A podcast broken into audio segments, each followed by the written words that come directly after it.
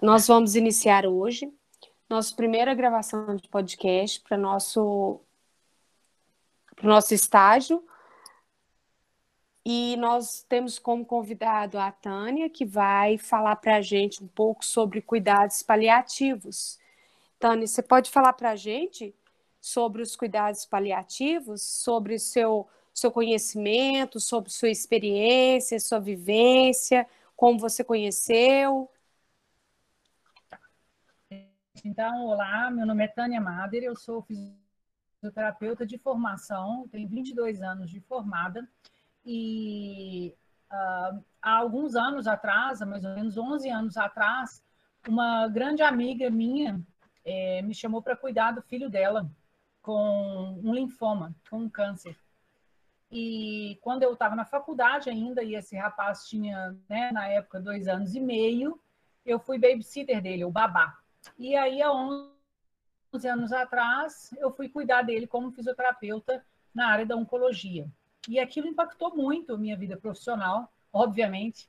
É, foi um divisor de águas, e essa minha amiga sabe disso, né? Assim, que foi realmente ali que, que, que tudo mudou na minha vida, do ponto de vista profissional, porque eu comecei uma busca é, extremamente, assim, apaixonada mesmo sobre a possibilidade de aliviar sofrimento, né? O sofrimento do paciente, o sofrimento dos pais, as ansiedades e expectativas, né? Derramadas em cima de, de tratamentos e, e cuidados. Enfim, então foi né, em 2009 que eu recebi o meu chamado assim para um cuidado é, diferenciado na área da oncologia. Né? Esse rapaz tinha 18 anos, ele veio a falecer alguns meses depois, e em 2010, então, eu inicio o meu, a minha busca dentro dos cuidados paliativos e da tanatologia. Isso, então, né, mais ou menos alguns anos atrás, eu tinha é, 33. Com 13 anos, eu já lia Elizabeth Kubler-Ross, estava de jeito nenhum, para mim era tudo muito... Essa, esse mistério da morte sempre foi uma coisa muito medo, era a morte. E a partir de então, eu, em 2010, que é a Sociedade de Tanatologia e Cuidados Paliativos de Minas Gerais. Entrei ainda como aluna, né? Fiz o curso anual da Sotamiga aqui em Belo Horizonte. E esse curso, então, teve, teve vários uh, desdobramentos na minha vida, né? Conheci vários profissionais de várias áreas, né? Então, psicólogos, arteterapeutas, musicoterapeutas, médicos, é, fonoaudiólogos, enfim, vários profissionais é, que puderam trazer para mim, né, trouxeram à luz assim essa a, a questão de como que a, a morte pode ser vista em diferentes culturas, em diferentes religiões, como que ela pode ser mais bem aceita, como que ela pode ser menos sofrida, menos dolorida, é, porque a gente fala muitas vezes, né, que existe um sofrimento que é inevitável. E o inevitável a gente não pode fazer muita coisa por ele, mas tem muito sofrimento evitável e era esse sofrimento evitável que eu queria aprender a lidar com ele, para mim, né, e com os meus pacientes e com as pessoas, né, que eu, que eu gosto e gostava, enfim.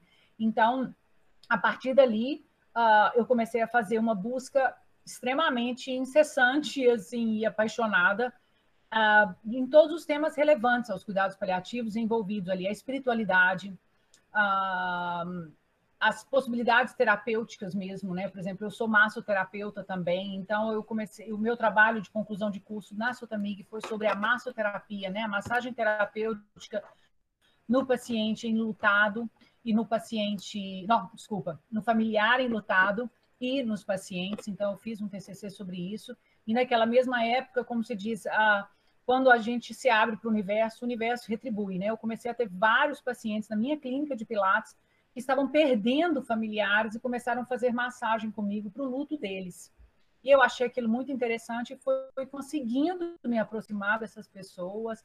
É, emocionalmente me abalava muito, eu, eu, eu, começava a chorar antes de atender, aí o paciente chegava e eu conseguia né, entregar uma massagem de qualidade, né, relaxante, e fazer uma escuta, né, uma escuta ativa, se ele quisesse falar, deixava isso sempre muito à vontade, porque eu não sou psicoterapeuta, né? A massagem seria, era, né, é a minha ferramenta de trabalho, e às vezes depois da massagem eu ouvia algumas, algumas, alguns depoimentos, algumas questões desses pacientes.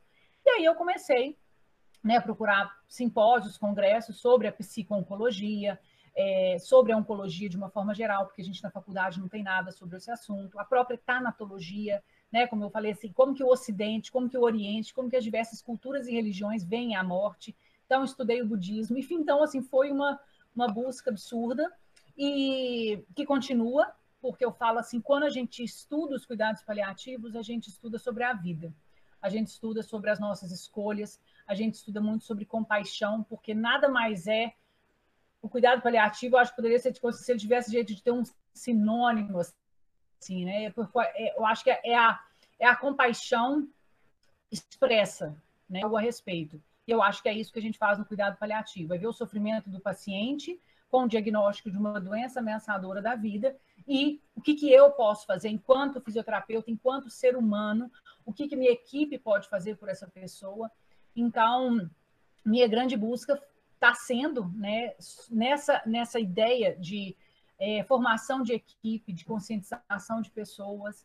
Então, em 2016, eu fiz um, um entrei né, para a Faculdade Unimed, fazendo a pós-graduação de cuidados paliativos. Fomos a primeira turma aqui de Belo Horizonte. 2018 eu formo. 2019 eu sou convidada a preparar a implantação do serviço de cuidados paliativos do Complexo Hospitalar São Francisco, em Belo Horizonte. Uh, por motivos, né, talvez políticos e financeiros, não saiu o, o projeto, é, vamos dizer, redondo, como a gente estava pensando, e aí esse ano eu fui contratada agora para o hospital para ser coordenadora do serviço de cuidados paliativos lá. E uma das grandes ações minhas, né, desde né, dois, três anos atrás, dentro do hospital e fora dele, até na minha clínica de Pilates, né, é falar sobre os cuidados paliativos, tanto para profissionais de saúde quanto para leigos. Porque eu acho que a gente não deve temer os cuidados paliativos, a gente deve querer os cuidados paliativos para o nosso familiar, para os nossos pacientes, porque se a gente entende que a melhor linha de cuidado para quem é idoso é a geriatria e a gerontologia, você não vai pôr um pediatra cuidando de um idoso. Então, da mesma forma, a melhor linha de cuidados para quem tem uma doença ameaçadora da vida é o profissional de cuidados paliativos. Seja ele um assistente espiritual, um assistente social, o psicólogo, o enfermeiro. Pode perguntar, Thales. É, Tânia, Assim, você estava falando sobre que você foi contratada agora para um hospital, né? E como está sendo lidar com esses cuidados paliativos durante a pandemia? Você teve esse contato? Então, Thales, não. É, durante a pandemia, como eu ainda não estava contratada para a coordenação, eu estava ainda só no processo de educação e de preparação de, de documentos, eu não participei. Eu fiquei, inclusive, em home office, né? Então, eu não trabalhei com os cuidados paliativos durante a pandemia tá? Uma questão muito importante, assim, ele foi muito, né? Foi um boom é, né, em todas as redes sociais, a importância do, de lidar com o luto, a importância de, de fazer certos é, rituais, né, de, de, de videochamada e etc e tal. Então, assim, tudo isso mudou muito e realmente impactou extremamente a comunidade paliativista toda que eu conheço, essa a questão do Covid, né, com certeza mas eu não participei ativamente desse processo e hoje eu fico na ala da oncologia, apesar do hospital onde eu trabalho ter a ala de Covid, eu não fico nessa área, né? Eu fico só na área do, do cuidado paliativo, ó, da oncologia, desculpa. Né? E aos pouquinhos, de uma forma bem incipiente, a gente está escolhendo alguns pacientes, né? A gente tem uns critérios de elegibilidade, porque a gente ainda não tem uma equipe formada. Então, dentro desses critérios de elegibilidade, a gente seleciona alguns clientes que serão acompanhados de uma maneira otimizada para alívio, alívio de sintomas. Né? Porque, assim, quando a gente fala de cuidados paliativos, a gente está falando de, pessoa, de melhorar a qualidade de vida de pessoas e de suas famílias que estão passando por uma doença ameaçadora da vida. E o que a gente tem que entender é que vai ser o câncer, vai ser um Covid, sim, vai ser uma esclerose lateral amiotrófica, vai ser uma doença cardíaca avançada, uma, um DPLC, né, uma pessoa com efizema, uma doença pulmonar crônica, um, um paciente com insuficiência renal crônica, um diabético, uma esclerose múltipla, um Parkinson, uma demência, enfim, todos esses pacientes que recebem esse diagnóstico, eles deveriam, inclusive, do diagnóstico, já terem a possibilidade de serem acompanhados por uma equipe de cuidados paliativos. Tá? Que fique bem claro que o cuidado paliativo ele deve iniciar precocemente. Né? Ele a gente fala de cuidado paliativo precoce, complementar, predominante exclusivo. Em cada fase do adoecimento, a abordagem vai ser diferente. Porque às vezes no cuidado paliativo é, precoce, você ainda vai investir tudo, vai fazer cirurgias, vai fazer né, medicações, vai fazer muitas intervenções. Qualquer agudização do problema lá no início da doença, você vai receber todos os cuidados necessários e medidas invasivas, inclusive, mas quando a doença evolui, evolui, evolui, vai para a doença no estágio terminal, né? A gente não fala no paciente terminal, a gente fala na doença em fase terminal. A gente faz então um cuidado que é mais proporcional. É uma proporcionalidade terapêutica. A gente não quer ser obstinado, a gente não quer né, fazer distanásia e a gente não quer também agir com descaso. A gente quer ter ali uma, uma, né, um espaço de cuidado, de excelência, que não nos permite, né, que não que, que, que, alerte a gente que a gente não precisa ser obstinado e, e, fútil, mas também que a gente não haja com descaso e descuido, né? É pelo contrário. Então, assim, eu falo que para o cuidado não há limites, né? Cuidado, a gente pode cuidar de todas as formas, assim, enquanto tiver sentidos na gente e no, no familiar e uma capacidade de conexão, a gente está cuidando. Né? Então, eu acho que assim, é uma das grandes é, é, ferramentas né, do cuidado paliativo é a comunicação. E a comunicação da equipe, da equipe com a família, da equipe com esse paciente, a gente incentivar a família a conversar com o paciente, né, para a gente não ter conspirações de silêncio, para a gente não ter um monte de questões aí emocionais difíceis, né, que você sabe melhor que eu, como, né, como que isso depois fica desgastado para resolver um luto daquilo que não foi dito. Né? Então, assim, a gente tem muita oportunidade dentro do cuidado paliativo de usar né, a habilidade da comunicação, que é treinável. Né? A gente não precisa vir de casa com, ah, eu sou, tenho o dom da comunicação. Tudo bem se tem, ótimo. Vamos aproveitar, mas assim, tem que treinar, porque comunicação em saúde, comunicação de notícias difíceis e tudo, ela, ela precisa de algumas técnicas né? A gente precisa ouvir primeiro o paciente, a família, para saber o que, que eles sabem. Depois a gente vem falando e pergunta: o que, que você quer saber da sua doença? Porque a gente tem que respeitar. Se ele quer saber tudo, a gente fala tudo. Se ele não quer saber, a gente não fala. Olha, se eu tiver alguma novidade sobre a sua doença, você quer que conversa com quem? Fulano? Não, fala comigo mesmo. Enfim, então tudo isso a gente vai estabelecendo ao longo do nosso cuidado com essa pessoa. Por isso a importância de ser lá no diagnóstico da doença até o final, porque aí a gente faz todo esse follow-up, todo esse acompanhamento e conhece a família, interage com ela, cria esse vínculo e pode, de fato, respeitando os valores do paciente e da sua família, ter, a gente né, fazer um, um, cuidado de excelência, né, tanto de, do ponto de vista da compaixão e da humanização do cuidado, quanto do ponto de vista técnico, de conhecimento científico e de técnicas de, de, de manejo de sintomas e etc e tal. Né? Então, eu acho que, assim, foi essa trajetória e hoje, como eu falo com vocês, é, reforço que a questão da educação dentro dos cuidados paliativos, ela é fundamental, não só para os profissionais de saúde que eu falo não médicos, né, mas também o corpo clínico deve saber que ele não precisa fazer tudo sozinho, que tem médicos que sabem manejar outros sintomas e outras questões quando a terapia modificadora da doença não é mais não está dando resultado, né? Então eu acho que assim a gente tem que compreender que a gente tem um, um, um grupo de pessoas que se formaram para fazer algo diferente, para ter um cuidado de excelência e que está fora, muitas vezes, do âmbito do oncologista, do cirurgião, então, a gente tem, tem que ter outros médicos. Da mesma forma que se a gente tem um problema que o clínico não vai resolver, a gente vai no cirurgião, então a mesma coisa. Se o clínico nem o cirurgião podem resolver, então a gente vai no paliativista, né? Então, é tão importante quanto a equipe saber sobre os cuidados paliativos, é também a sociedade saber os o que são os cuidados paliativos, para ela pedir cuidado paliativo quando for o momento que elas precisam, precisem disso. Porque, como eu falei com vocês, muitas vezes é, o diagnóstico de câncer, né, vamos supor, acontece do nosso lado, né, como aconteceu com meu pai ano passado. Com o diagnóstico de câncer, o médico não comunicou meu pai sobre o diagnóstico dele, foi eu e minha irmã que fomos contar para ele a notícia. E aí, imediatamente, eu precisei voltar para minha terapia. Meu pai não precisou de nada, ele foi para nutricionista só depois, né, de internar, depois de perder 10 quilos, enfim. Ele não quis a equipe acompanhando ele, só o oncologista. né? Mas eu precisei imediatamente de ir na nutricionista, de conversar com ela sobre meu pai. Eu precisei de ir na minha terapia para poder saber aonde que eram os meus limites. Então, o cuidado paliativo é sobre isso, gente. É simplesmente a ideia de aliviar sofrimento, fazer boas escolhas, entender e respeitar as biografias de todo mundo, para a gente, alguma hora, quando for a hora, ir em paz. Mas não é uma coisa, ah, cuidado paliativo é para quem está no fim de vida. Não.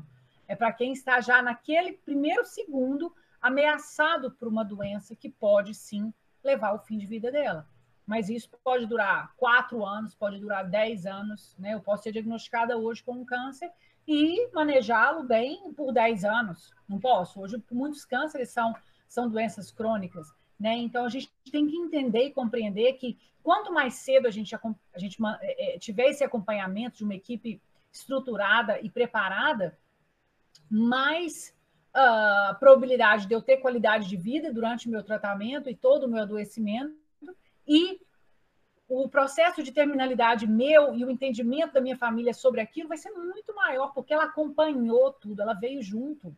Então, entender que alguma hora a vida vai ter o fim né, é fundamental, e isso vai acontecer porque a gente está junto, a equipe está junto, ninguém está largando o outro para ser atendido por outro profissional só porque eu não dei conta. Simplesmente são fases diferentes.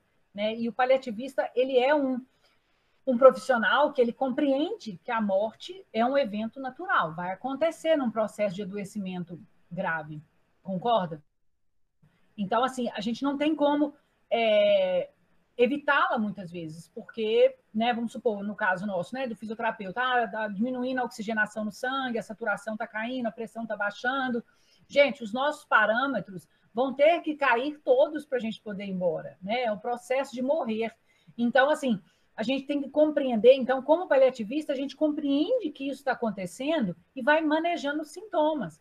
Ah, está apresentando falta de ar, está com dor. É isso que a gente vai cuidar e assistir o paciente. A gente não vai ficar impedindo a morte de acontecer, que isso seria uma distanásia.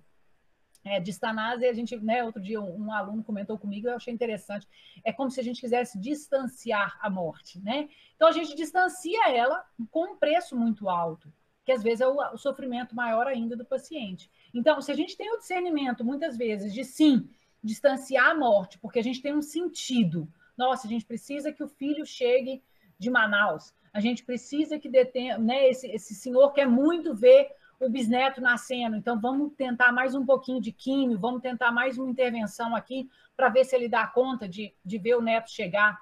Então, o que a gente fala é que assim, o que vale a pena pode variar com as circunstâncias, pode mudar com as circunstâncias. Então, a gente tem que ter essa flexibilidade, esse jogo de cintura de saber que às vezes a gente sim está prolongando um sofrimento, adiando a morte com um objetivo. Se não tiver esse objetivo, a gente está cometendo uma distanásia e ela não deveria ser praticada.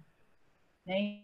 Então, a compreensão de todas essas coisas, vamos dizer assim, exige né, estudo, exige acessibilidade, existe a gente, eu falo assim, como se a gente colocasse os óculos, né, um óculos novo, para a gente ver, né, por exemplo, enquanto fisioterapeuta, a gente vê que os objetivos mudam.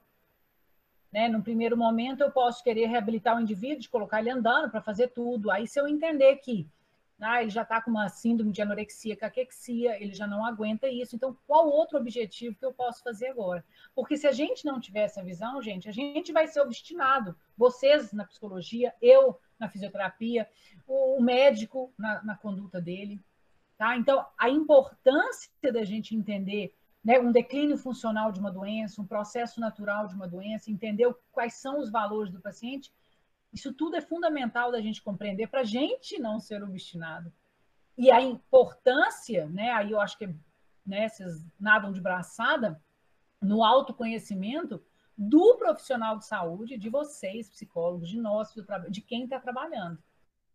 Porque a gente né, fez o início de uma conversa aqui e, e assim, o impacto emocional que tem cuidar desses pacientes, ele é real ele é real. A gente vê paciente todos os dias, a gente vai contar para os familiares, nossa, ah, porque tem um fulano de tal, que é uma gracinha, que faz isso, e ele está bem, mas ele está com câncer. Ah, aí hoje, aí como é que tá? Ah, não, morreu.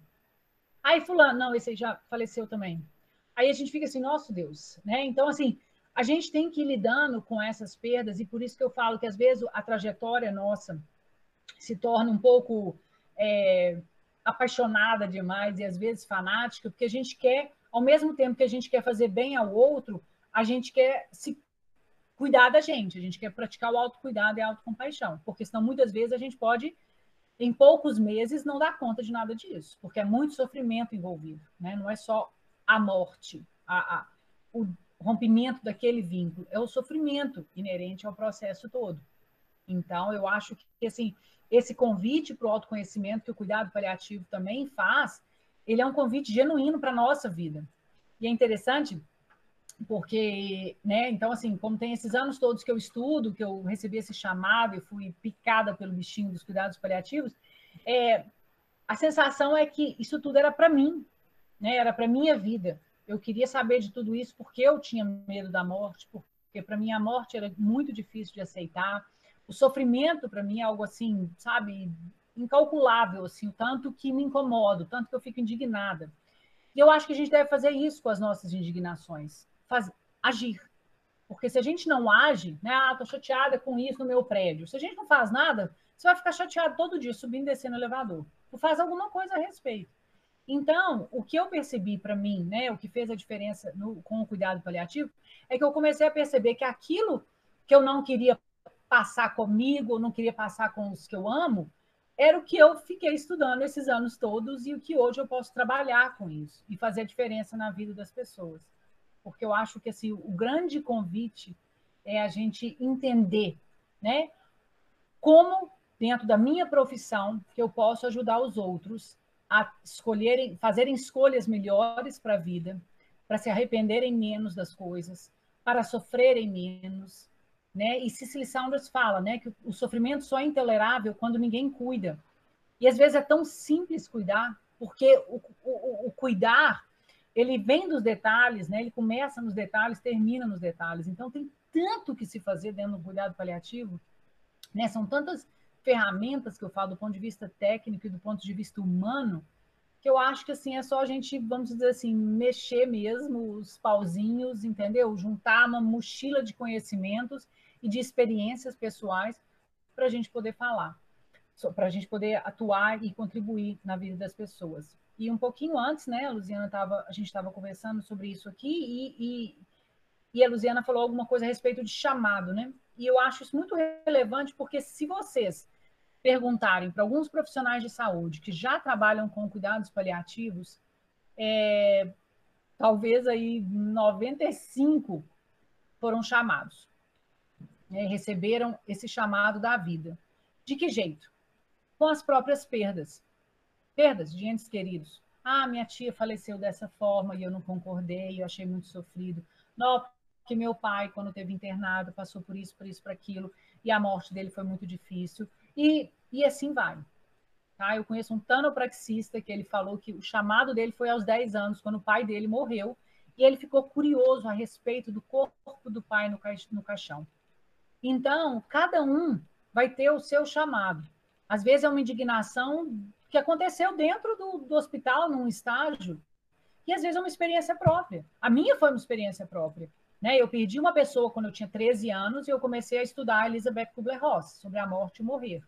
Aí, 20 anos depois, quando eu tinha 33, né, o Rodrigo falece, o Rodrigo adoece, e eu falo assim, não, né, eu acho que não morreu bem, eu acho que podia ter sido diferente, eu acho que a comunicação com a equipe foi muito pequena, eu não conseguia falar com a médica dele e aquilo durou muito pouco e tinha muitas expectativas dos pais com relação à cura dele.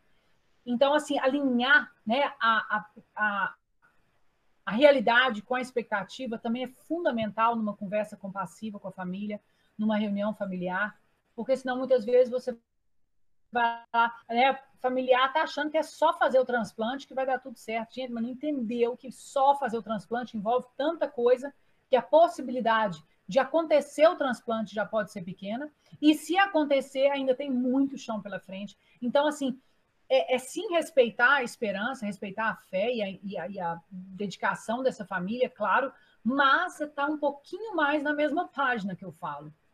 Porque senão o tombo é muito grande entre a realidade e a expectativa.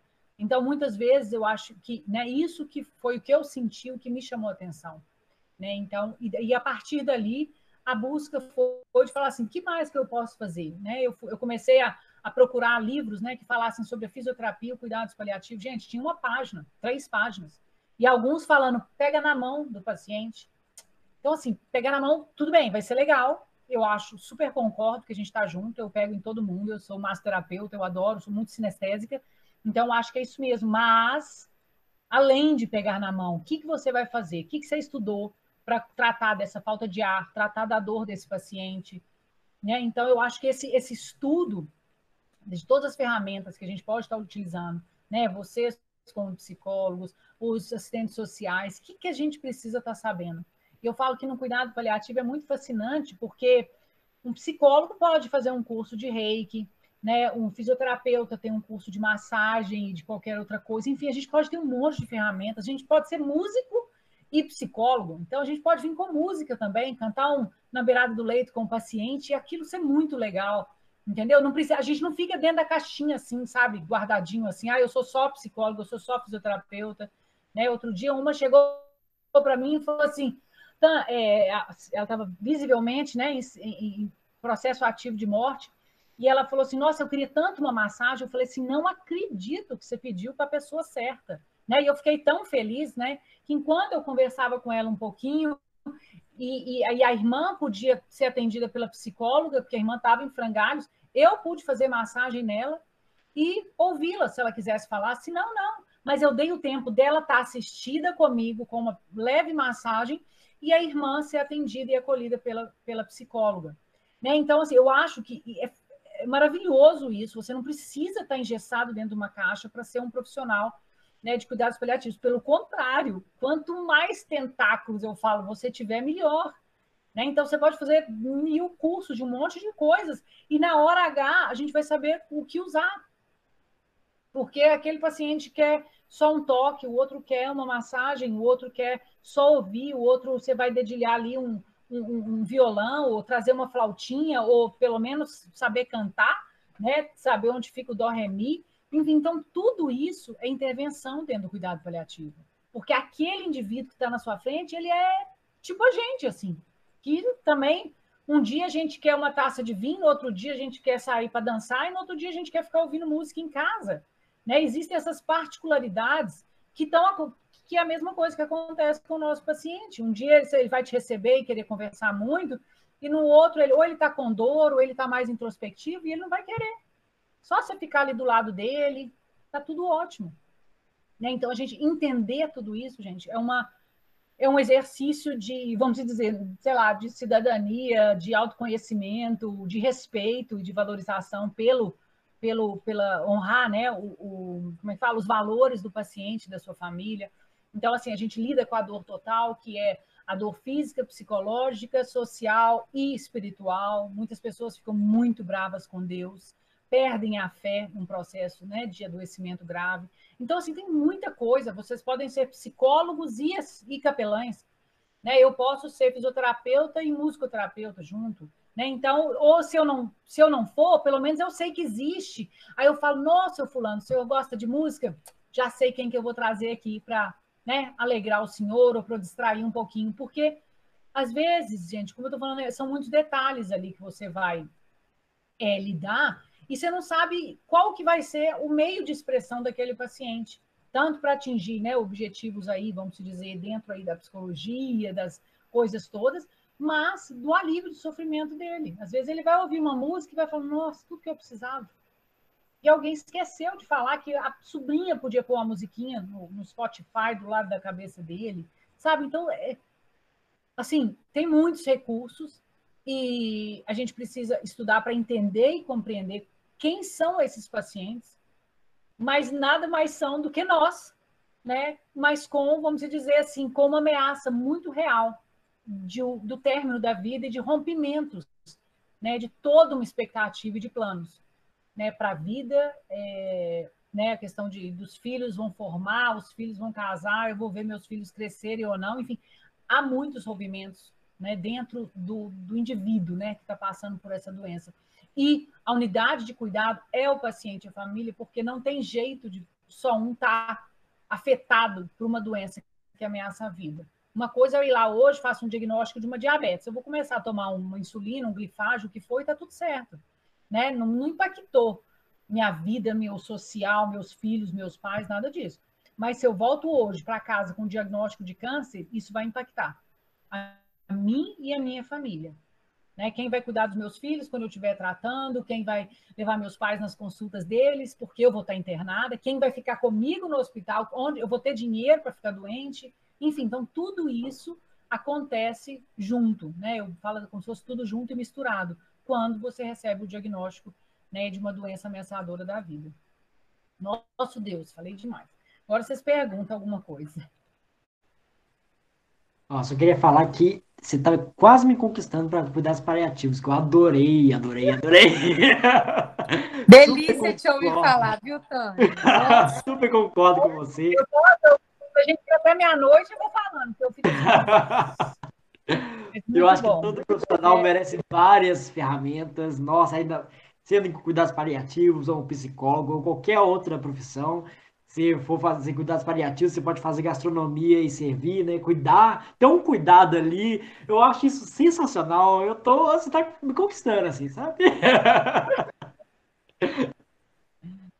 Ai, o bichinho pica a gente, mas é o que a gente fala, não pode ser uma paixão platônica, né? Tem que ser uma paixão ativa, né? Tipo assim, o que, que eu vou fazer com isso, né?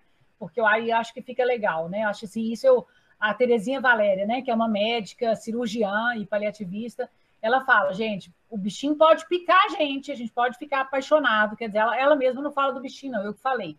Ela fala do, da paixonite aguda que a gente fica pelos cuidados paliativos, né? Mas essa paixonite, ela tem que se transformar em ação, porque senão a gente fica só, não, a gente acha que cuidado paliativo, tá, vai ser bom para tudo, entendeu? Até para unha encravada, né? Chega num ponto que a gente fica assim, apaixonado assim, né? Sabe? E aí, e não é, né? A gente tem que ver assim, para quem, quem é essa pessoa que pode se beneficiar, como que eu posso abordar isso. Né? Hoje uma família me perguntou, ah, quem é você? Aí meu jaleco está escrito, né? Coordenação de cuidados paliativos, mas tem gente que não olha, ou mesmo olhando, quer ouvir, né? Aí eu falo, não, meu nome é Tânia, de formação eu sou fisioterapeuta, mas aqui no hospital eu coordeno um serviço de cuidados paliativos. E ela, mas o que, que são os cuidados paliativos? Aí eu falei, não, isso é a tia dela na cama, né? É, com câncer avançado. Aí eu falei, não, cuidados paliativos é a linha de cuidados para quem está passando por uma doença grave. Né? E a gente cuida, então, e assiste tanto o paciente quanto a família. Então, o que vocês precisarem, a gente vai tentar né, a, atingir aqui todos os objetivos em comum, tanto da sua tia quanto os seus.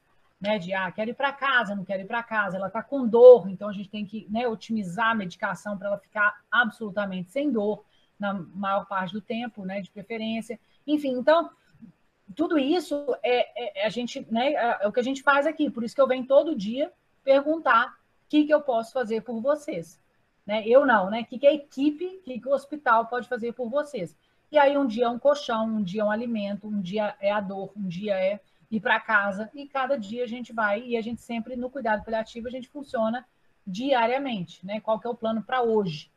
Né? E muitas vezes, a Ana Cláudia Quintana Arantes falou isso numa aula que eu assisti agora em setembro, e ela falou muitas vezes as pessoas ficam assim, não, mas eu estou aguardando um milagre, o milagre vai acontecer.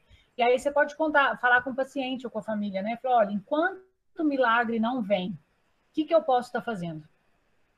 Porque aí você não destrói a fé e a esperança dessa família, e mas por outro lado, você, do ponto de vista concreto, você se oferece para fazer algo ali naquele dia, né? Então eu acho que que funciona muito por aí. E hoje a gente vendo o, né, a questão do envelhecimento populacional, que é né, inegável, os avanços tecnológicos deixando a gente, então, por mais tempo vivos, é, o adoecimento se tornou crônico, prolongado, uh, tem hora que a gente não sabe que horas parar, né, principalmente os médicos que lidam com quantidade de vida. Nós, profissionais não médicos, a gente já lida de uma forma geral com qualidade de vida. Então, para a gente incorporar os cuidados paliativos é muito mais tranquilo do que o médico, né? Porque o médico, se ele aceita o cuidado paliativo, ele aceita que, apesar de ter todas as ferramentas para curar, ele não conseguiu curar. Então, ele se sente um fracasso, se sente impotente. Que não precisaria ser assim se ele entendesse que a doença, em algum momento, vai vencer, porque ela vai avançar e hoje ninguém tem a bola de cristal para impedir as mortes de acontecer. Mas, se ele entender que ele pode manejar tão bem os sintomas para esse paciente não morrer com dor, com falta de ar, com vômito, com sintomas desconfortáveis, ele vai vencer. Então, tem alguém que fala assim: quando você trata uma doença, sua chance é sempre, né? Assim, a chance de você perder é total. Mas quando você trata um paciente, você só tem como ganhar. Né? Então, essa é a ideia, né? Se a doença sempre vai ganhar, o paciente. E aí, se você pensa só nela, aí realmente você vai se sentir frustrado. Né? E se você pensa de uma outra forma, quem é o paciente que tem essa doença? E aí a gente chega e comemora, né? Todas as vezes que a gente conseguiu né, manejar um fim de vida digno, que a gente conseguiu deshospitalizar um paciente, né? Porque a gente está focando nessa qualidade de vida, nessa possibilidade de uma vida mais ativa, de uma vida mais digna, mais confortável e de acordo com os valores desse paciente e da família. Sensacional. É, eu acho também super importante trazer essa questão de dessa comunicação, dessa informação para o público em geral, né? Por isso que a gente está fazendo esse podcast. É, essa é uma das premissas, claro. E outro, assim, né, não, não é um assunto que vai trazer algum algo maléfico. É claro que você sempre tem que saber diferenciar qual paciente precisa, o, qual caso é melhor e tudo mais, mas é muito importante formar a população geral sobre isso, né? E sensacional. Sim. Uma coisa muito bacana que você comentando aí, Thales, eu lembrei assim que o cuidado paliativo não é, não fala sobre a pedagogia do morrer, sabe? Ai, morrer em casa é melhor, morrer no quarto é melhor, morrer no CTI é melhor. Não é isso. Tá? Então, assim, não é sobre como, que lugar que é melhor morrer, ou como é melhor morrer. Não. Quem sofre e quem está passando por aquilo é o único protagonista e o único que tem direito de te falar como que ele quer e o que, que pode ser possível para ele. E mesmo assim, a gente tem que alinhar com essa família. Porque se, se ele quer ir para casa, mas a família não dá conta, não existe deshospitalizar uma pessoa que a família não vai bancar. Então, como que a gente pode tornar o ambiente hospitalar mais acolhedor para essa pessoa estar com a gente né, nos últimos dias dela, se for uma fase avançada de doença. Né? Então, quando a gente fala de educar, de falar com as famílias, de falar com as pessoas em geral, sem ser os profissionais de saúde sobre cuidado paliativo, é porque a gente também está alertando todos eles que, primeiro, existe uma linha de cuidado, uma abordagem que acolhe, que cuida, que assiste o paciente e a família nesses momentos. Né? Então, a pessoa já, já, já, já ouviu falar sobre alguma coisa por, né, que naquele momento, naquela fase de vida, vai ser melhor para aquele familiar dela. Né? Então, por exemplo, é, na minha clínica de Pilates, eu tenho lá 18 anos, há vários anos eu faço ciclo de palestras e nesses últimos anos, obviamente, uh, faço ciclo de palestra também falando sobre cuidados paliativos. Aí hoje, 2020, uma cliente minha, né, hoje, assim, essa semana, esse mês passado, a cliente fala assim, Tânia, né, meu marido começou a, com sintomas de demência. Você pode atendê-lo? Eu sei que você vai conseguir olhar para ele como um todo. E para mim, porque, né, no caso, ela sofrendo muitíssimo. Então, assim, ele e ela, pacientes de Pilates, né, fazendo fisioterapia comigo lá, tudo tranquilo, mas ela ouviu numa das minhas palestras que quando uma pessoa é diagnosticada com demência, há um impacto na família muito grande, que precisa de uma assistência, às vezes, para ela e para ele, diferenciada. Então, tudo isso, gente, se a gente vai plantando na cabeça das pessoas, elas vão alguma hora sabendo que existe uma possibilidade daqueles sintomas, daquele, daquele curso daquela doença ser um pouco mais leve.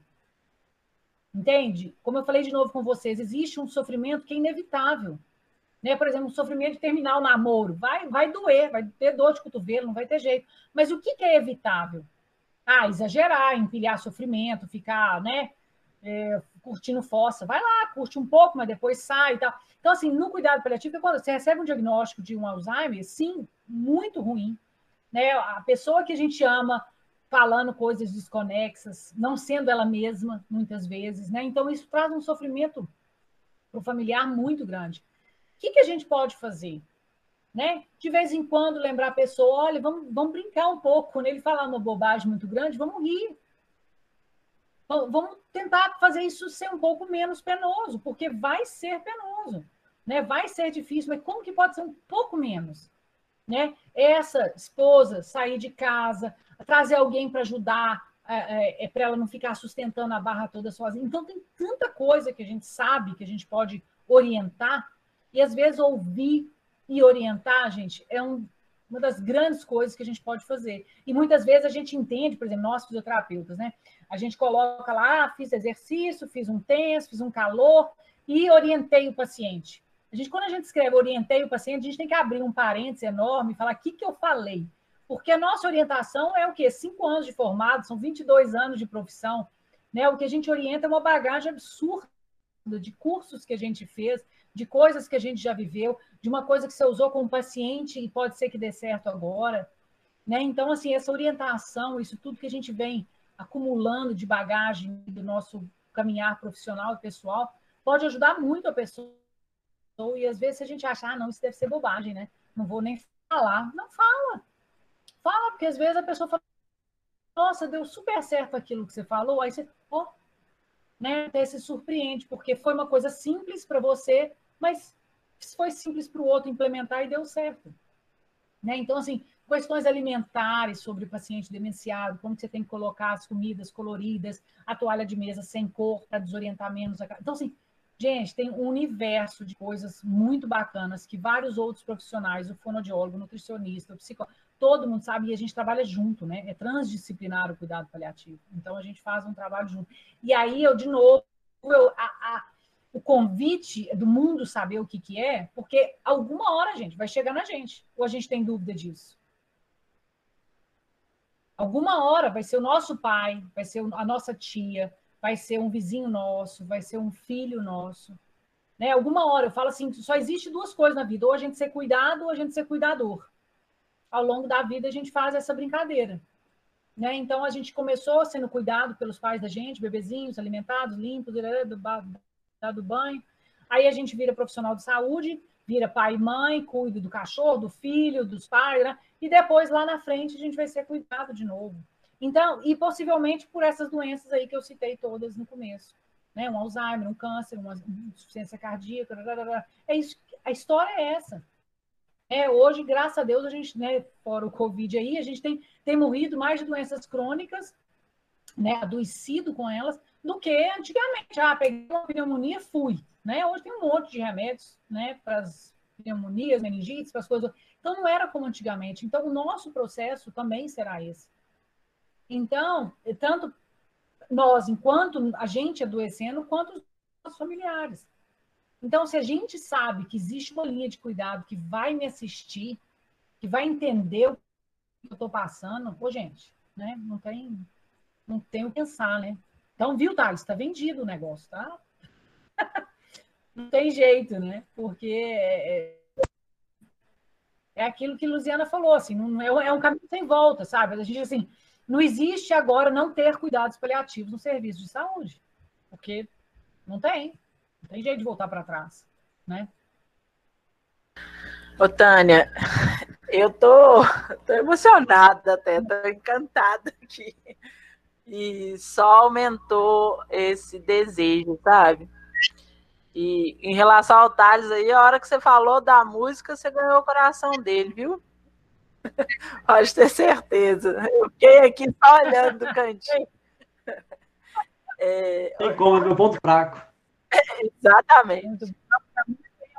A música é muito é, e eu faço vários projetos de música no hospital é, eu levo um amigo meu para cantar. Então, na pandemia, Thales, você falou sobre o cuidado paliativo na pandemia, eu não agi dentro do hospital, mas eu convidei um amigo meu, que é né, o Leandro Abreu, que ele é músico e ele ficava cantando no estacionamento para os pacientes lá dentro. Né? E os do Covid ficavam tudo lá acenando na janela, a equipe, né, gente? Então, assim, a música é um negócio, assim, é, é já ela vive dentro do meu coração também, e eu entendo como um recurso terapêutico absurdo, independente da musicoterapia em si, né? Mas como que a música tem essa capacidade de nos pôr para cima, de fazer a gente movimentar, dançar. Quando você via as filmagens, a gente estava dançando no estacionamento do hospital, Teve um dia que a gente até teve que suspender a ação, porque começou a descer todo mundo para o pátio do hospital no meio da pandemia. Eu falei, Nossa! Todo mundo tinha que ficar ouvindo a música na enfermaria, né? E todo mundo foi descendo, descendo, descendo. Eu falei, não. Aí o diretor, aborta a missão, aborta a missão. Foi muito, foi muito bem sucedida a ação, né? Então, assim, a música tem essa capacidade, né? E eu acredito muito no poder dela de deixar a gente, né, pôr a gente para cima e tudo, enfim, e de conectar, né? Muitas vezes as pessoas estão já sem conexão e você põe uma música, elas, né, soltam uma lágrima, o olho delas volta a brilhar, enfim, existe uma, né, um quê aí, um lugarzinho que ela entra muito especial, né, que faz a diferença, né? Eu gostei muito do que você falou sobre, assim, o que você falou me deu a entender isso, a individualidade do tratamento. Né? Acaba que é, é um tratamento personalizado, respeitando a subjetividade de cada um, a, seus valores, suas crenças. Eu achei isso fantástico, assim. É algo que é feito para você e para mais ninguém. É, Exatamente. Para você e para esse contexto familiar, né? muitas vezes, Nívia, é interessante que você falando isso, é, a gente percebe, por exemplo, às vezes, está tudo acordado entre aquele paciente e aquela família. Está tudo certo, está desenvolvendo bem o cuidado paliativo, o cuidado de tudo ali, tudo acontecendo. Aí a gente brinca, vem aquele filho de Londres, aquele filho de Manaus, que não participava de nada, que não estava por dentro de nada. Chega lá e faz aquele rebuliço com o cuidado do familiar, porque ele entende que tem que fazer tudo por ele. Ele, ele não entende nada porque ele não esteve nesse contexto do cuidado. Então, quando você fala isso, né, assim, é muito legal porque fica tudo redondinho, né? É, é individualizado para aquele paciente, para aquela família. Mas pode ter esse filho de Londres, como diz, né, que vai perturbar um pouco e vai atrasar um pouco algumas coisas. Aí a gente senta com o filho de Londres e conversa com ele para alinhar novamente as questões mas muitas vezes é o familiar que está acompanhando de pertinho que dá conta de perceber né, que a finitude está próxima, de que não existe mais ficar, vai para o CTI, entuba, reanima, que não justifica isso mais, porque só vai aumentar o sofrimento para essa pessoa. Né? Então, eu acho que é uma questão, assim, é isso que você falou, assim, é muito particular e essa valorização do, do, valorização da pessoa, né, daquilo que ela acredita, daquilo que ela gosta, seja, né, por exemplo, do ponto de vista espiritual, é interessante porque muitas pessoas hoje no Brasil é uma loucura, né, tem familiar, um é espírita, o outro é evangélico o outro é, né, católico, e aí fica aquela briga, né, a pessoa põe uma imagem do lado da cama ou um livro, né, de alguma oração do lado da cama, aí chega o outro familiar, põe aquilo na gaveta, o outro quer chamar o, o pastor para rezar, fica aquele fuzuê religioso e, e, e de, da espiritualidade, da expressão de cada familiar ali. Então, eu acho muito importante a gente, de novo, lidar com essa questão dos valores e o respeito à individualidade, porque naquele momento, beira-leito, se tiver sob os nossos cuidados, o respeito é de quem está na cama. Se ele quer uma Nossa Senhora na beira-leito dele, é a Nossa Senhora que vai estar tá lá. Porque essa Nossa Senhora dá força a ele. Né? Se o familiar que é do lado de fora do corredor rezar a oração dele, fazer a, a, a prática dele, show. Mas no beira-leito, né, o que prevalece é o respeito às crenças e à religiosidade, à expressão da fé do paciente. Né? Isso é muito importante. Né? Então, assim, são várias questões, né? como eu falo com vocês, a gente pode estar aqui e falar até meia-noite, porque são várias né, coisas que me vêm à mente, a importância, às vezes, de uma escuta né? Porque o paciente, muitas vezes, ele já quer falar, ah, porque eu estou indo, e não sei o que e tal, e o familiar não quer ouvir, né? Semana passada, uma senhora chegou para mim e falou, nossa, porque eu já estou pronta para ir embora. Eu falei, é mesmo, dona fulana? Para ir embora para onde? Aí ela, ou para o céu ou para casa. Falei, é mesmo? Ela é, porque todos dois vão ser bons, porque meu câncer está avançado e eu, eu sei que não tem cura mais. Então tá tudo certo, eu já conversei com meu marido, e tá tudo em paz, eu posso ir para o céu. Aí a sobrinha, não, tia, a senhora vai para casa. E eu assim, quase dei uma cotoveladinha nela. Eu falei, deixa ela falar, minha florzinha, né? Porque às vezes é quando ela tem a oportunidade de falar, olha, aceitei, tá tudo certo. Né? E isso para vocês é um prato cheio, é, deve ser uma conquista muito bacana, né? A pessoa poder verbalizar isso e de um jeitinho, né? Estou pronta para ir para onde? Para o céu, para casa, enfim. Então é tudo muito delicado, mas a gente tem que dar oportunidade para o outro falar. E são aquelas perguntas abertas, né? Como que a senhora está hoje? Como que eu posso te ajudar hoje? Não é assim, a senhora está bem? Quer mais alguma coisa? Né? Tipo assim, tudo muito. A gente tem que. Né? É o poder das perguntas abertas, né? A gente tem que deixar ali aquele espaço para a pessoa se expressar. Né? E eles têm muito o que falar, só que muitas vezes a gente que não está pronto para ouvir. Né? Então, por isso que eu falo que é, trabalhar com cuidados paliativos envolve muito autoconhecimento. A gente tem que se conhecer para poder trabalhar nessa área. Porque se a gente ficar com os nossos medos e os nossos preconceitos e as nossas ideias concebidas e tal, a gente não vai conseguir fazer um trabalho bem feito. A gente vai querer a gente ser o protagonista da história. Tipo assim, nossa, eu não estou aguentando que o paciente está sofrendo, então cede o paciente. Não, não tem. Se você está sofrendo, vai lá resolver seu problema. Né? A gente tem que ver se o paciente quer ser sedado. Se ele não quiser, se ele quer estar vivo na hora da morte dele, ele vai estar vivo e acordado na hora da morte dele. Se você está sofrendo com isso, faz a objeção de consciência, libera para o outro trabalhar aqui e né, vai se cuidar. Então, é muito importante a gente entender os nossos limites e até onde a gente pode ir com tudo isso que a gente vai estar lidando ali, né? Angústias, medos, né? Enfim. Show isso também. Eu, eu tinha lido o livro da Ana Cláudia sobre é, a morte é um dia que vale a pena viver, né? E essa questão que você falou aí da gente querer estar vivo na hora da morte, né? É, da gente falar sobre isso, da gente aceitar isso, aceitar que a morte é, é, é o, o, caminho de todo mundo, né? Não, não tem outra saída. E, e a gente não uhum. fala com tanta naturalidade sobre a morte, né?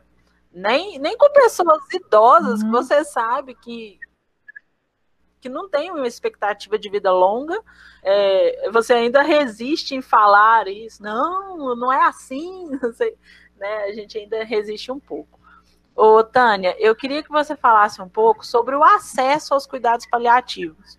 Se hoje no SUS existe, como que é isso, se todo mundo tem direito, tem, tem acesso ou não, é, ainda é raro? Olha, infelizmente ainda é raro, né? A gente está fazendo implantações, né, assim, incipientes, né, por exemplo, né, no São Francisco a gente está, né, eu estou como coordenadora, tem uma médica oncologista que ela é paliativista, é, e como eu falei com vocês, eu estou nesse processo de formação né, de profissionais e de incentivo à, à formação deles com palestras semanais, palestras mensais, simpósios, cursos, para a gente poder estar tá formando uma equipe. Né, o SUS, sim, hoje né, já fala de uma política né, de cuidados paliativos, mas ainda não são todos os hospitais. Aqui em Belo Horizonte, a gente tem no Risoleta, Tolentino Neves, a gente tem agora, né, de uma forma bem é, embrionária, talvez, né?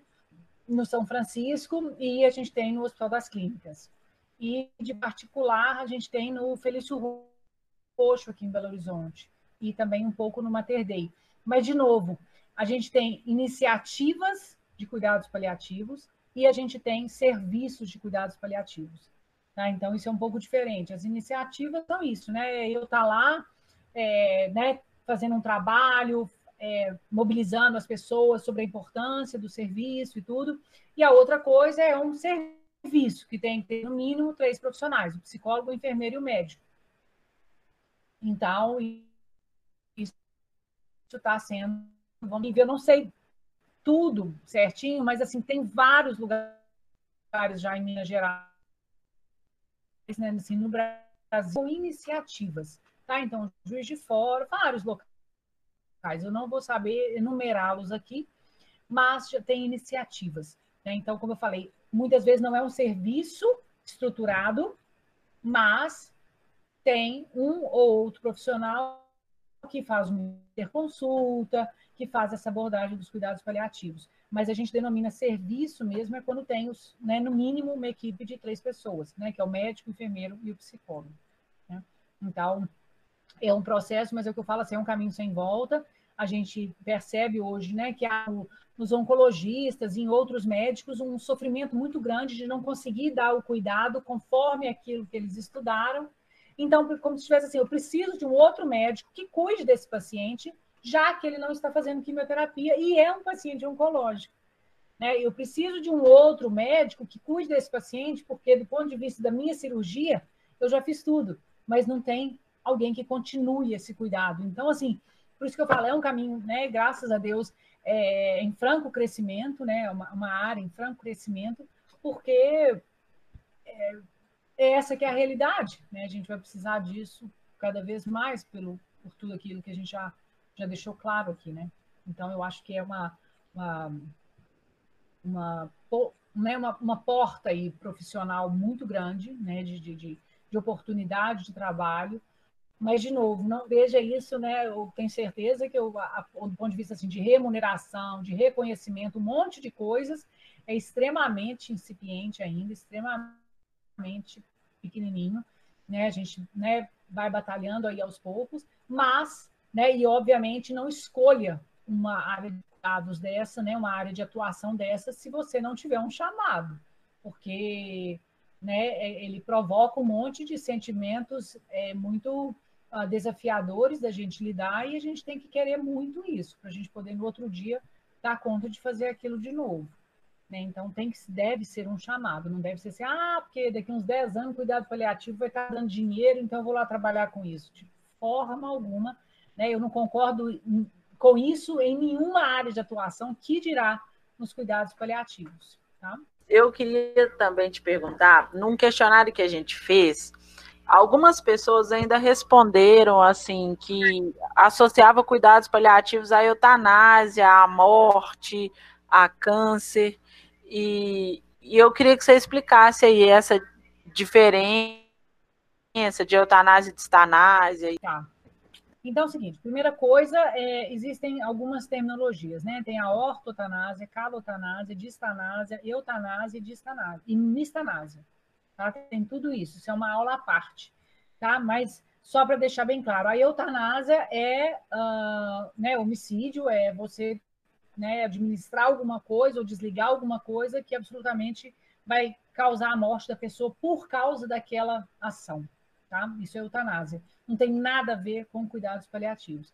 O cuidado paliativo preconiza a ortotanásia. Isso quer dizer um paciente com adoecimento muito grave, em fase avançada, uma doença progressiva, irreversível, incurável. Essa pessoa já fez vários procedimentos, ela está realmente em sofrimento, por mais que, né, assim, em sofrimento assim da vida existencial e, enfim, tá dando todos os remédios, etc e tal, mas ela é, é é uma doença em fase avançada. E aí essa pessoa, de repente, ela tem uma parada cardiorrespiratória. Esse é um mecanismo de morte. É um mecanismo de, como eu né, até falei hoje numa aula, da mesma forma que a gente tem sinais para nascer, né? A, roupa, a bolsa rompe, né? A, a, a mulher começa a, a, o útero começa a contrair, mesma coisa. Para a gente partir dessa para melhor, também tem alguns sinais, né? A gente vai diminuindo a oxigenação no sangue, a gente vai ter uma parada cardiorrespiratória, o rim vai parar. A gente dá sinais, né, de que o, o corpo está ficando frágil e a vida está se extinguindo ali. Então, é nesse momento, a gente permitindo a essa evolução natural da doença, sem intervenções obstinadas, que a gente permite que a ortotanásia aconteça. Tá? Isso, beleza. Ortotanásia, eutanásia. A distanásia é a gente ser obstinado e esse mesmo aí que está né, precisando de, de né, assim, prontinho para TI, você entuba, você coloca eles na, nas aminas vasoárias, nas drogas vasoárias, prolonga o sofrimento dessa pessoa, sabendo que não isso é combinado e conversado com a equipe, porque a gente tem que saber qual fase dessa doença tá, para a gente também não falar assim, ah, não, aqui vamos deixar ele morrer porque está na hora certa. Não, calma. Eutanásia é a morte, são aquelas pessoas que morrem nas, nos, nas calçadas porque não deu tempo da, da fila do hospital andar. Tá? Isso é mista eutanásia. E tem a calotanásia, que seria dizer uma ortotanásia, mas é, além da pessoa né, entrar em processo ativo de morte, os cuidados serem muito bem feitos, ela poder ter uma ortotanásia, poder morrer na hora certa, aquele dia que ela morreu era do santo que ela gostava, ou os filhos estavam todos em volta ouvindo a música ou a oração que ela gostava de, de cantar. Então é como se fosse assim uma ortotanásia com muito mais sentido, porque existe, houve um cenário ali, um contexto que enriqueceu, vamos dizer, aquela partida. Tá? Então, seriam algumas das tanásias aí, né? Que a gente pode estar falando delas. Né? Então, calotanásia, mistanásia, distanásia, eutanásia e ortotanásia. E a ortotanásia que é a preconizada pelos cuidados paliativos. Preconizada no sentido de né, a evolução da doença acontecer, uma esclerose lateral miotrófica, a pessoa vai perdendo todos os movimentos, toda a capacidade de mastigar, de falar, de conversar, de comer, de tudo, e aí você percebe que alguma hora, se ela tiver uma parada cardiorrespiratória, se isso for conversado e acordado, ela não vai ir para um CTI, ela não vai ser animada, ela não vai ser né, colocada numa ventilação mecânica. Ela parte. E está tudo certo, porque aquilo foi acordado. Então, Tânia, é sobre essas. Sobre esses estigmas, assim, né? Sobre os cuidados paliativos, na questão da eutanásia e tudo mais. É, você acabou me lembrando, assim, por acaso, sabe? sobre a questão sobre suicídio assistido. E como isso se associa ou desassocia do cuidados paliativos? Sou a pessoa melhor para responder essa pergunta, tá? É, porque eu acho que suicídio assistido, é,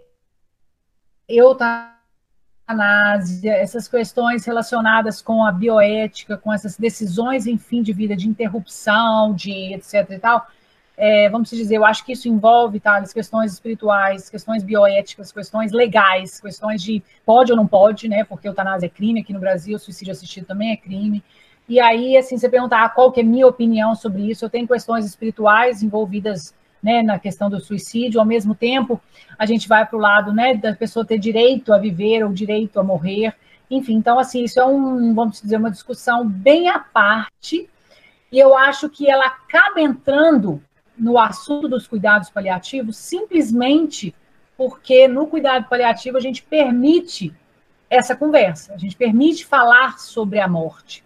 E quando a gente fala de uma morte digna, a gente pode ficar imaginando que eu, eu simplesmente eu acho que é, esse assunto só entra no, no campo aí dos paliativistas ou dos cuidados paliativos por essa fala que a gente tem, né, da pessoa poder morrer com dignidade, poder escolher, ter autonomia, etc. e tal. Né? Então, acho que é por isso aí que entra. Mas eu realmente não, eu prefiro não conversar sobre esse assunto, porque ele é um assunto muito uh, legal, né? Tipo assim, tem a Luciana Dadalto, a Carla Carvalho, que fala muito bem sobre isso, elas são advogadas, acho. É, mas, de uma forma geral, eu, se você está assistido e acolhido em todos os ela diminui né? Vamos supor, se a gente está falando de uma pessoa em grande sofrimento e ela falando, por favor, eu quero morrer, é tomas manejados. Então, se eu estou com muita dor, há 20 dias, há seis meses, eu vou falar, pelo amor de Deus, me leva para uma clínica que eu quero fazer esse tal de suicídio assistido. Mas a chance de você estar totalmente paliado, totalmente assistido, e aí não querer morrer, né, é uma outra história. E de novo, é o que a Nívia falou sobre a individualidade.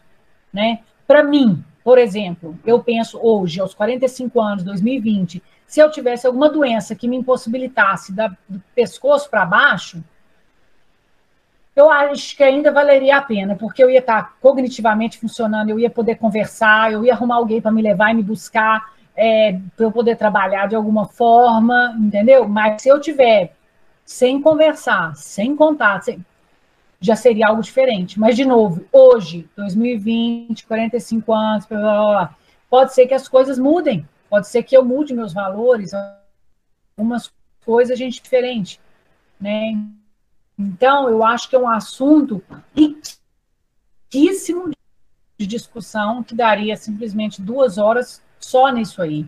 Né? Então, assim, do ponto de vista da espiritualidade, com as minhas crenças, eu penso gente antecipar a nossa morte não é uma coisa bacana. Mas eu não estou sentindo uma dor insuportável e não está difícil a minha existência hoje, entendeu?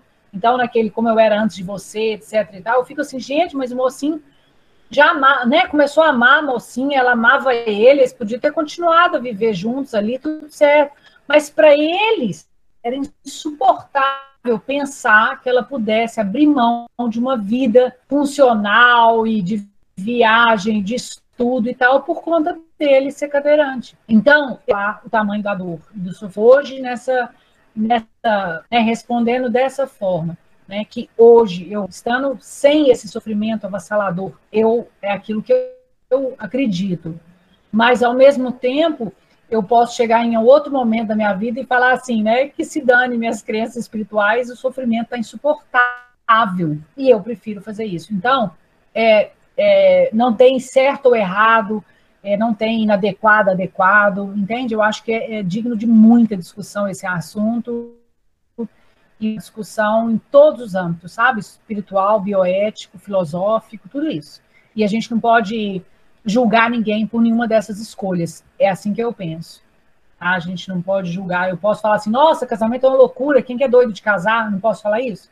Então, né, de uma coisa tão trivial como o casamento. Ou alguém pode falar, nossa, é louca, você teve filho né? Enfim, então, mas quem é o outro para julgar da vida do outro, porque a gente não andou nos sapatos dele, a gente não vive a vida que ele tem, tá? Então, é, eu acho que assim, meu posicionamento sobre isso é, primeiro, não julgue, porque você não conseguiu trazer um conforto e uma vida digna, aí é outra conversa, né?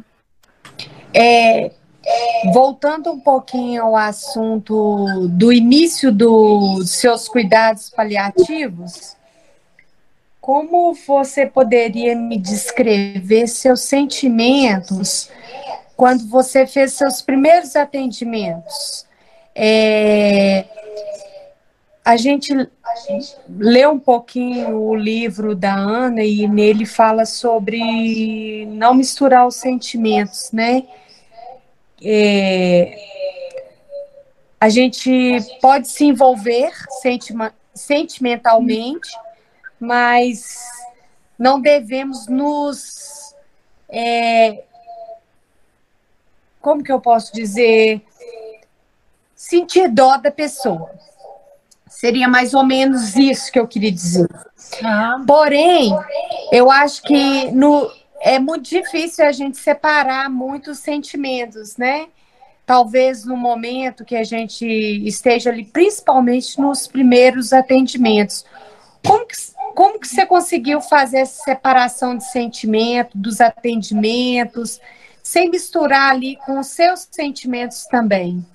Como que você conseguiu separar essa, essa situação do atendimento, da dor dos, da, da, do, tá. do, da pessoa que você estava atendendo, porque é claro que a gente vai se envolver, é claro que a gente vai sentir com aquela tá. pessoa que a gente está com ela. Então, assim, primeira questão, eu, a Glaucia Tavares é uma psicóloga que fala muito sobre luto, muito sobre cuidados paliativos, é professora em vários, é, né, é professora na Sotamig, como eu, né, eu vim com a disciplina para dentro da Sotamigo de cuidados paliativos e fisioterapia, é, não tinha né, a matéria, né, a disciplina no curso anual. E, enfim, então a Glaucia fala algo muito bacana, assim, que ela fala que a gente pode se envolver com o paciente, mas depois a gente, deveria desenvolver. A gente não, tem como gente não se aproximar com, desse paciente, né? A gente não tem como ter uma barreira ali, nem que seja essa de acrílico aí do Covid, não existe isso, não existe isso nas relações humanas. Eu não é te falar do ponto de vista assim de um lugar que hoje é, é um pouco confortável para mim. Eu estudo cuidados paliativos há 11 anos, 11 anos.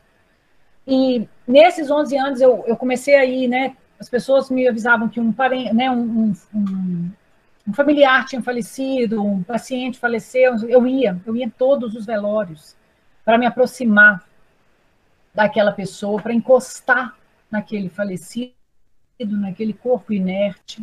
E eu fui me aproximando, é, como se fosse aquilo assim, abraçando, né, o meu grande medo, que é a morte. E o paciente e a esposa dele, não, Tânia, ele está bem. Né? Vem cá que eu te dou um abraço. Né? Então, a esposa me consolando, a viúva me consolando. Então, eu falo que nesses 11 anos, eu, ciado, por mais que eu né, buscasse é, momentos específicos, né, quando aconteciam esses momentos de um velório, alguma questão, eu, eu tive, tenho, né, tive o privilégio de, então, nesses 11 anos, ir analisando todos esses meus sentimentos, entrando em contato com as minhas dores, me conhecendo, estudando da espiritualidade, estudando em permanência no budismo, estudando o espiritismo, assistindo palestras, assim, lendo, lendo, lendo e estudando sobre compaixão, sobre mindfulness, sobre essa atitude de presença.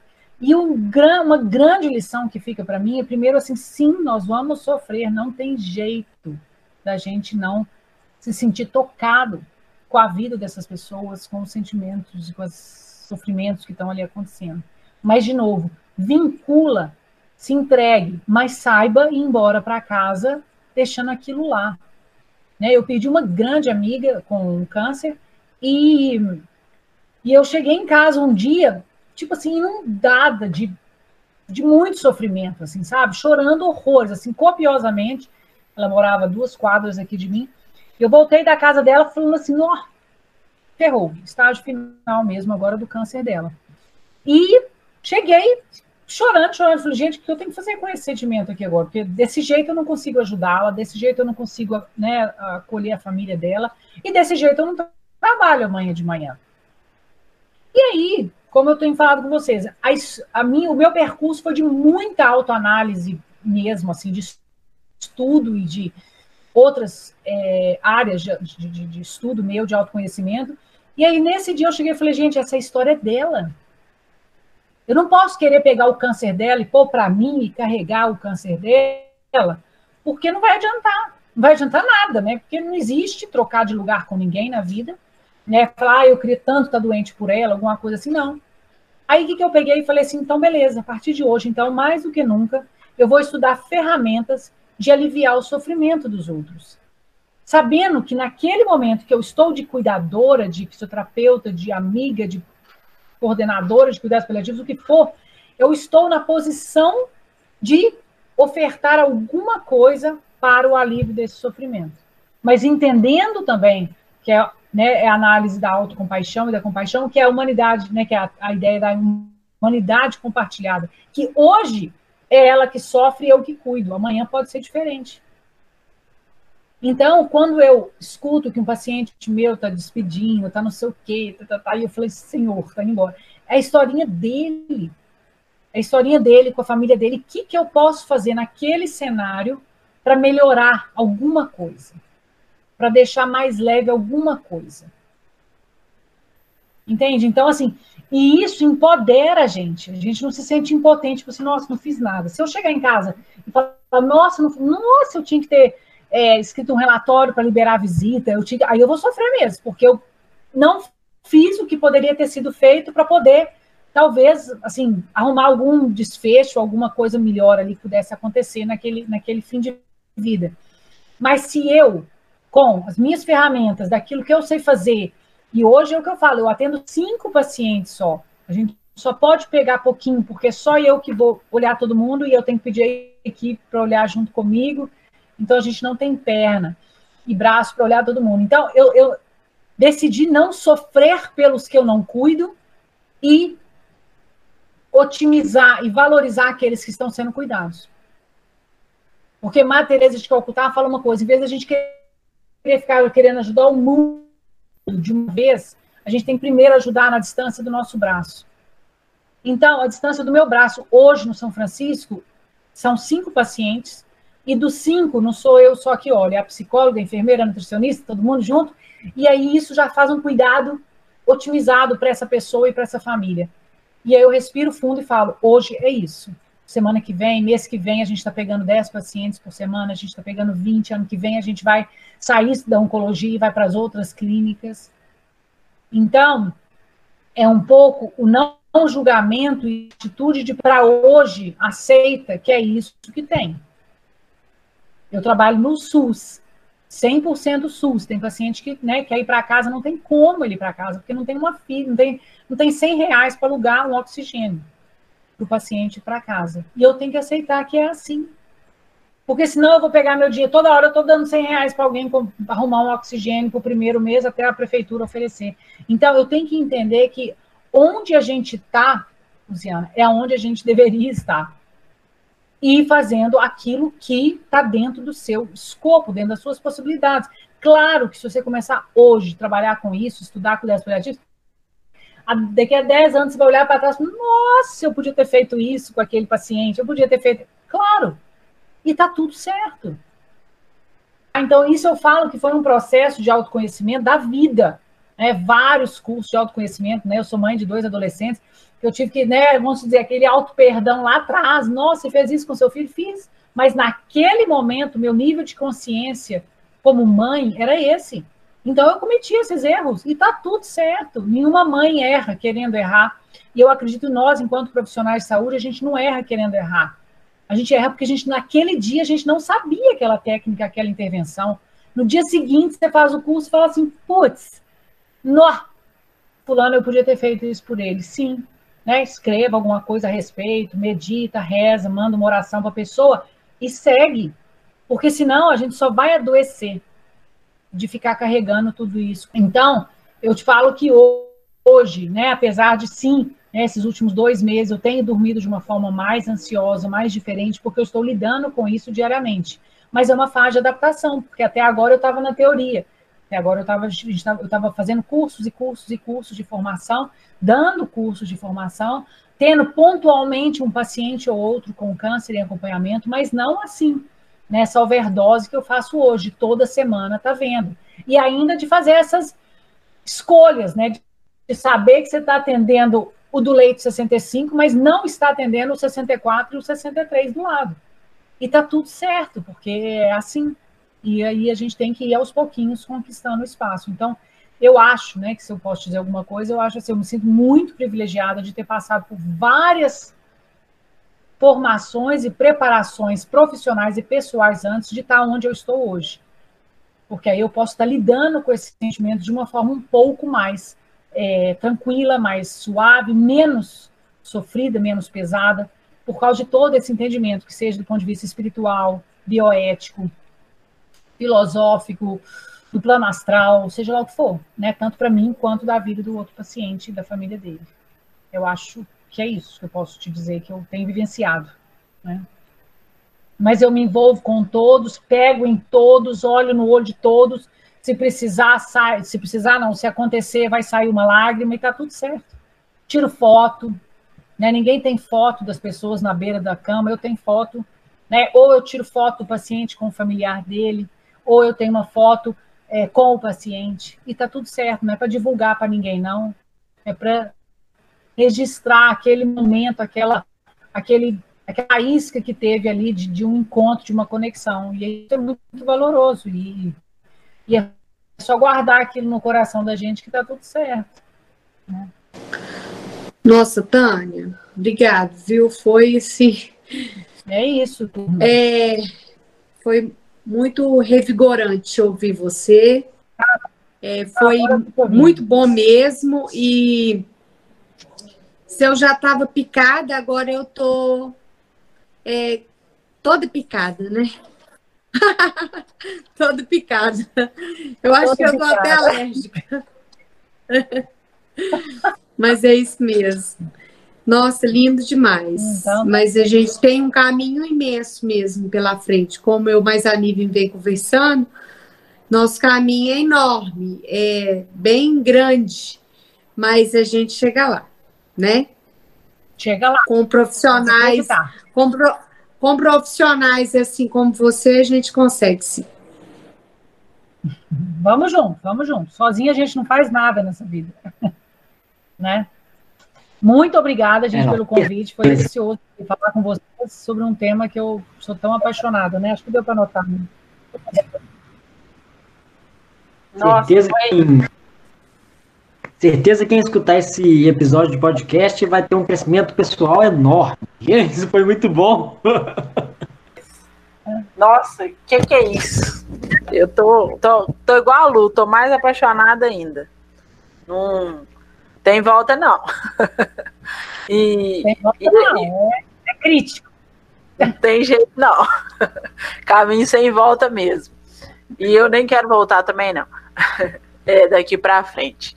E, ô Tânia, é, o que, que a gente tem que fazer para chegar Oi. aí, para chegar nesse ponto, para chegar nessa formação? Qual é o caminho que a gente tem que traçar? Olha, o convite muito grande, como eu acho que ficou claro, é uma busca interna, né? Vocês olharem para as para as perdas é, de pessoas amadas ou adoecimento de pessoas amadas pelos quais vocês já passaram, como que foi o enfrentamento de vocês com relação a isso, perceber se houve alguma indignação, alguma questão que realmente né, incomodou e ficou marcado, eu acho que isso é um grande encontro. A questão né, do autoconhecimento, de uma forma geral, a gente tem que, tem que, tem que correr atrás.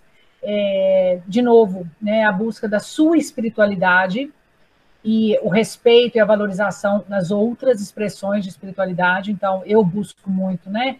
Várias expressões religiosas, adoro ler e ouvir as pessoas contarem o que, que elas acreditam e tal. Eu acho isso uma, uma coisa muito bacana.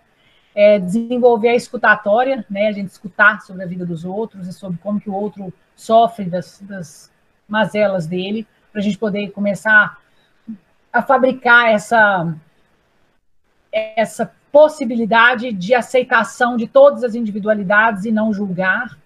E, óbvio, ir atrás daquilo que mais te chama atenção, né? No caso meu, acaba que assim, minha vida foi muito para o lado da geriatria a vida inteira, e hoje é a geriatria com oncologia, né? Então, mas como eu falei, assim, eu fui, eu dei vários tiros e hoje eu estou um pouquinho mais focada, né, na oncologia. Mas, né, como eu falei com vocês, estudei sobre o luto, estudei sobre comunicação compassiva, é, fiz a pós-graduação em cuidados paliativos. Enfim, então, assim, é, é um, é um caminho de, de muito estudo, assim, e vai aonde aquilo te chama mais, né? Por exemplo, eu queria fazer um curso de capelania, mas agora eu estou focada na coordenação do hospital, então eu estou me dando o espaço para eu aprender essas minhas novas funções, administrar esse novo, esse novo desafio que eu tenho e essa super oportunidade, e aí depois eu volto para o lado mais da espiritualidade, mas é algo que eu sempre pergunto em beira-leito do paciente, se ele tem rezado, qual que é a crença dele, enfim. Então, assim, vai sentindo, eu acho que o grande convite é do autoconhecimento, porque você, a gente se conhecendo, né, eu me conhecendo mais, eu vou saber, eu vou, eu vou encontrar um lugar muito confortável de doação. E eu ofereço um curso também, né, de, de capacitação de voluntariado, e eu falo que a gente só oferece para o outro aquilo que transborda na gente. Então, não fique inventando uma coisa muito complicada ou muito difícil, não. Se a vida está te levando para oncologia, se a vida está te levando para a psiquiatria, se a vida está te levando para né, a criança, o que vai seguindo isso e percebendo os sinais. Né? Não, é confortável, não, muito desconfortável. Não, então, pera, e se eu tentar aqui? Não, aqui ficou legal. Então, vai ali. E vai indo. Né? sem ser a deriva, obviamente, mas deixando um pouco, né? Como vocês ainda são estudantes, deixando as coisas acontecerem um pouco, porque assim, eu falo, eu, eu, eu estudei um monte de coisas para selecionar algumas. Né? Eu fiz curso de cuidados paliativos pediátricos, cuidados paliativos uh, em cima da parede, na, agarrado no teto, enfim, todos os negócios. E aí agora, em todas as áreas, e agora eu estou afunilando para aquilo que de fato eu estou fazendo. Né? Então eu acho que assim, o convite é esse, se conheça, né, perceba o que, que é o que é confortável e é um processo né, de, de vida mesmo, de busca. E vai atrás dos cursos, das palestras que tem a ver. Né? Vai lá no Instagram lá e segue um tanto de gente que vai para esse lado, e aí vai assistindo uma live aqui, um curso gratuito ali, uma outra coisa ali, e aí vai vendo. Aí, às vezes, alguma hora vai falar: não, deixa eu fazer uma pós-graduação em psico-oncologia, deixa eu fazer uma pós-graduação em luto deixa eu fazer uma pós-graduação em cuidados paliativos, enfim. Aí você vai se aprofundando um pouquinho mais, certo? Por aí. Eu conto com vocês para, né, não só para divulgação do podcast, mas esse trabalho que vocês estão fazendo, né, de conscientização da população em geral e dos profissionais de saúde, eu acho assim extremamente necessário, válido e importantíssimo. E que então vocês, né, como eu falei, marquem as, né, me marquem nas, nas divulgações, marquem as pessoas que vocês acham que são é, propagadoras né, desse conhecimento e desse, dessa área de cuidado, porque é, isso vai dando força para gente. Né? Eu dou uma aula que eu pergunto, né? O cuidado paliativo é moda? Não, não é moda, né? Veio para ficar, é fundamental e é muito enriquecedor para gente, né? Porque a gente vai passar por isso, como eu falei com vocês, né? Alguma hora alguém vai morrer, alguma hora alguém vai adoecer, e se a gente souber falar sobre isso, se a gente puder acolher esses momentos, né, de uma forma mais mais serena, né, melhor. Então, né, tem meu Instagram, que é né, Tânia Helena Mader, depois eu passo para você direitinho, Nívia. Tem o Instagram da elanvital.tm, que é a minha clínica de pilates, onde também a gente fala sobre alguns, algumas questões sobre qualidade de vida, cuidados paliativos, nas, quando eu dava né, as palestras e tinha algumas lives também. É, tem o Instagram da Entrelaçando Vidas, que é um trabalho que eu tenho junto, junto com o Rafael Aquino, que é uma pessoa né, que também está super na, na, na, vibe aí de divulgar cursos e promover a formação de profissionais. Tem o, Instagram da Sotamig BH, que é a Sociedade de Tanatologia e Cuidados Paliativos de Minas Gerais. E a Faculdade Unimed vai começar uma pós-graduação agora.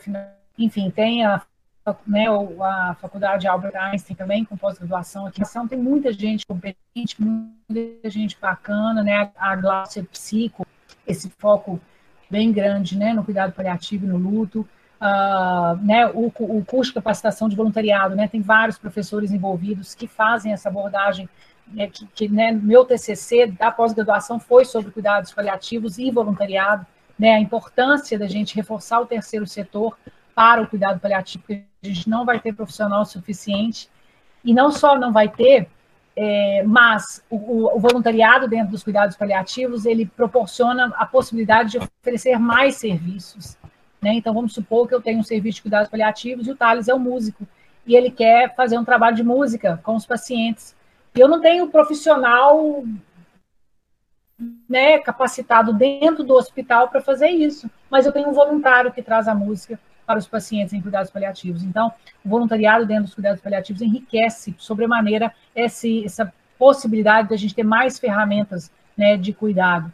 Então, eu acho que é, enfim, é a gente costurando mesmo a vida um no outro, assim, para a gente poder ir reforçando essa abordagem, essa a visibilidade do cuidado paliativo e uma importância muito grande de falar sobre um cuidado paliativo de qualidade.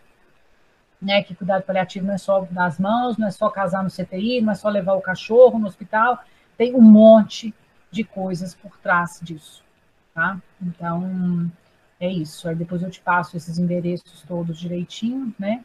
E, né, de, de, de Instagram e tudo. Mas é isso, né? E, deixo também meu contato aí para quem quiser, para a gente poder falar mais sobre isso. Né? Eu prefiro presencialmente, acho bem mais divertido. Mas, né, eu acho que está é, sendo uma ferramenta muito interessante, né? De, de unir as pessoas, né? Para a gente poder falar sobre esse assunto. Tá bom? Muito, muito, muito obrigada pelo convite. Adorei também estar aqui. A gente agradece, foi sensacionalmente sensacional. Então tá gente. Muito obrigada pelo convite, viu? Parabéns pelo trabalho de vocês. Gratidão, viu, Tânia? Gratidão pela sua disponibilidade, gratidão pela sua simpatia, tá? Pela sua doação.